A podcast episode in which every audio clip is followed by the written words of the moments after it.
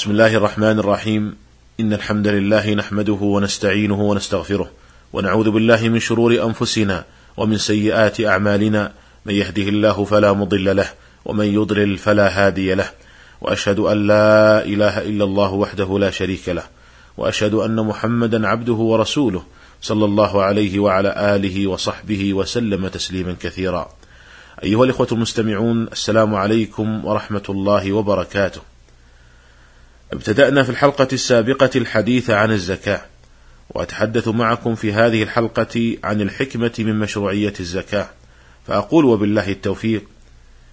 الزكاة في الإسلام ليست مجرد خلة حسنة من خلال الخير وعمل طيب من أعمال البر فحسب بل إنها فريضة من فرائض الدين وركن من أركان الإسلام. لقد جاء في الديانات السابقة مواعظ ووصايا ترغب في البر والإحسان وتحذر من البخل والإمساك. وأما في الإسلام فإن الزكاة فريضة يوصم بالفسق من منعها وبالكفر من أنكر وجوبها. فليست إحسانا اختياريا ولا صدقة تطوعية. إنها في نظر الإسلام حق للفقراء والمساكين والغارمين وسائر الأصناف الثمانية. حق قرره مالك هذا المال الحقيقي وهو الله عز وجل ولله ملك السماوات والأرض.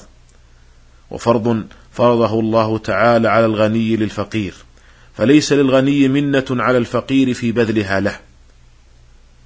وقد رتب الشارع أمر هذه الزكاة ونظمها بما لا يوجد له نظير في أي دين من الأديان أو ملة من الملل فحدد أنصباءها ومقاديرها وحدودها وشروطها ووقت أدائها وكيفية أدائها ومصارفها. قال ابن القيم رحمه الله هدي النبي صلى الله عليه وسلم في الزكاة أكمل هدي في وقتها وقدرها ونصابها ومن تجب عليه ومصرفها وقد راعى فيها مصلحة أرباب الأموال ومصلحة المساكين. وجعلها الله سبحانه طهرة للمال ولصاحبه. وقيد النعمة بها على الأغنياء فما زالت النعمة بالمال على من أدى زكاته بل يحفظه عليه وينميه له ويدفع عنه بها الآفات ويجعلها سورا عليه وحصنا له وحارسا له. ثم إنه جعلها في أربعة أصناف من المال وهي أكثر الأموال دورانا بين الخلق وحاجتهم إليها ضرورية. أحدها الزروع والثمار. الثاني بهيمة الأنعام وهي الإبل والبقر والغنم. الثالث الجوهران اللذان بهما قوام العالم وهما الذهب والفضة. الرابع أموال التجارة على اختلاف أنواعها. ثم إنه أوجبها مرة كل عام وجعل حول الزروع والثمار عند كمالها واستوائها وهذا أعدل ما يكون إذ وجوبها كل شهر أو كل جمعة يعني كل أسبوع يضر بأرباب الأموال ووجوبها في العمر مرة مما يضر بالمساكين فلم يكن أعدل من وجوبها كل عام مرة. ثم إنه فاوت بين مقادير الواجب بحسب سعي أرباب الأموال في تحصيلها وسهولة ذلك ومشقته.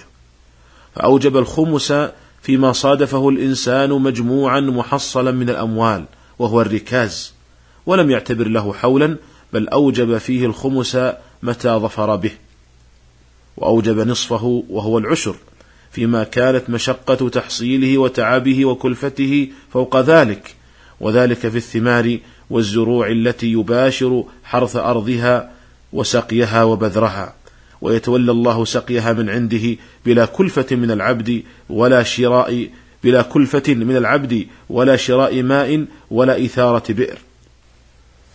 وأوجب نصف العشر فيما تولى العبد سقيه بالكلفة والدوالي والنواضح وغيرها. وأقول ومثل ذلك في الوقت الحاضر بالمكائن الرافعة للماء.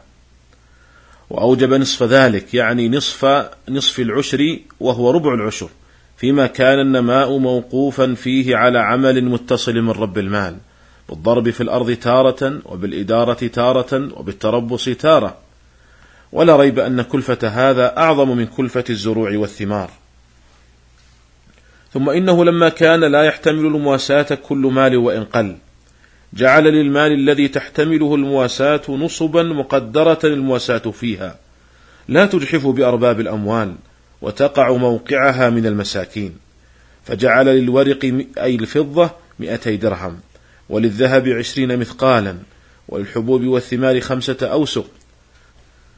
واقتضت حكمة الشارع أن جعل في الأموال قدرا يحتمل المواساة ولا يجحف بها ويكفي المساكين ولا يحتاجون معه إلى شيء. ففرض في أموال الأغنياء ما يكفي الفقراء. قال ابن القيم فوقع الظلم من الطائفتين يعني الأغنياء والآخذين للزكاة. فالغني يمنع ما وجب عليه والآخذ يأخذ ما لا يستحقه. فتولد من بين الطائفتين ضرر عظيم على المساكين وفاقة شديدة أوجبت لهم أنواع الحيل والإلحاف في المسألة.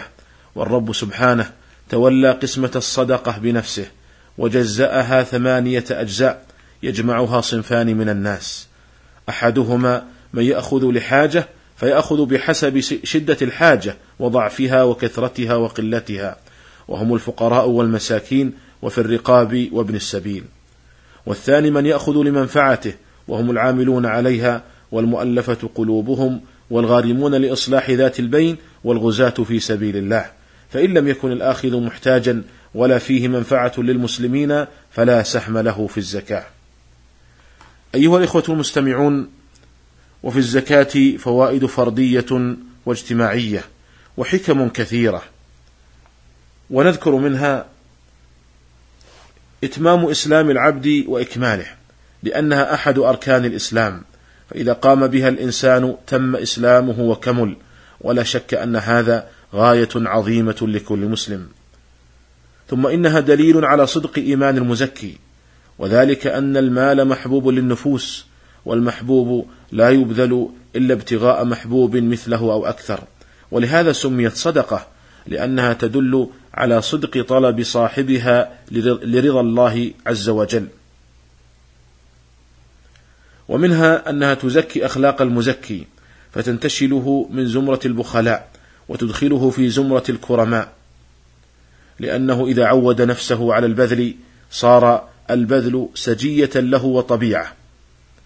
ومنها أنها تشرح الصدر فالإنسان إذا بذل الشيء ولا سيما المال يجد في نفسه انشراحا وهذا شيء مجرب ولكن بشرط أن يكون بذله بسخاء وطيب نفس.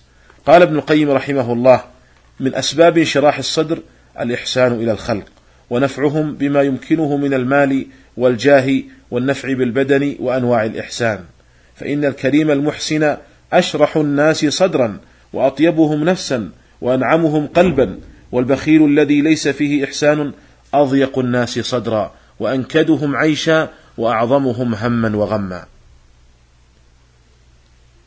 ومنها أنها تجعل المجتمع الإسلامي كأنه أسرة واحدة يضفي فيه القادر على العاجز والغني على المعسر فيصبح الإنسان يشعر بأن له إخوانا يجب عليه أن يحسن إليهم كما أحسن الله إليه.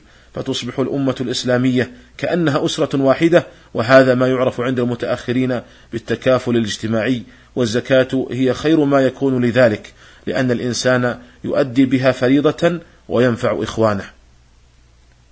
ومنها أنها تطفئ حرارة ثورة الفقراء لأن الفقير ربما يغيظه أنه يجد هذا الرجل الغني يركب ما شاء من المراكب ويسكن ما يشاء من القصور ويأكل ما يشتهي من الطعام وهو لا يجد ذلك.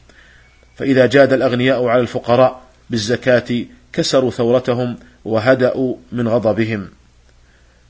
ومنها أنها تمنع الجرائم المالية مثل السرقات والنهب والسطو وما أشبه ذلك لأن الفقراء يأتيهم ما يسد شيئا من حاجتهم ويعذرون الأغنياء بكونهم يعطونهم من مالهم فيرون أنهم محسنون إليهم فلا يعتدون عليهم.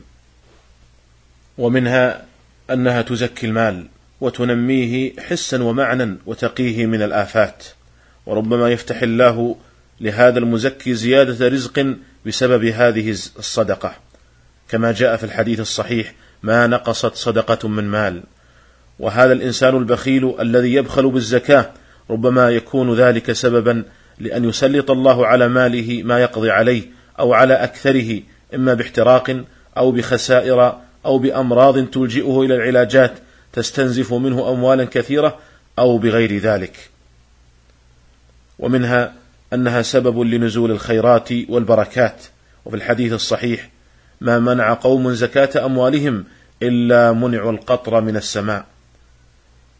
ومنها أنها تكفر الخطايا والسيئات كما قال عليه الصلاة والسلام الصدقة تطفئ الخطيئة كما يطفئ الماء النار. أيها الإخوة المستمعون هذا هو ما اتسع له وقت هذه الحلقة ونلتقي بكم على خير في الحلقة القادمة إن شاء الله تعالى. والسلام عليكم ورحمة الله وبركاته.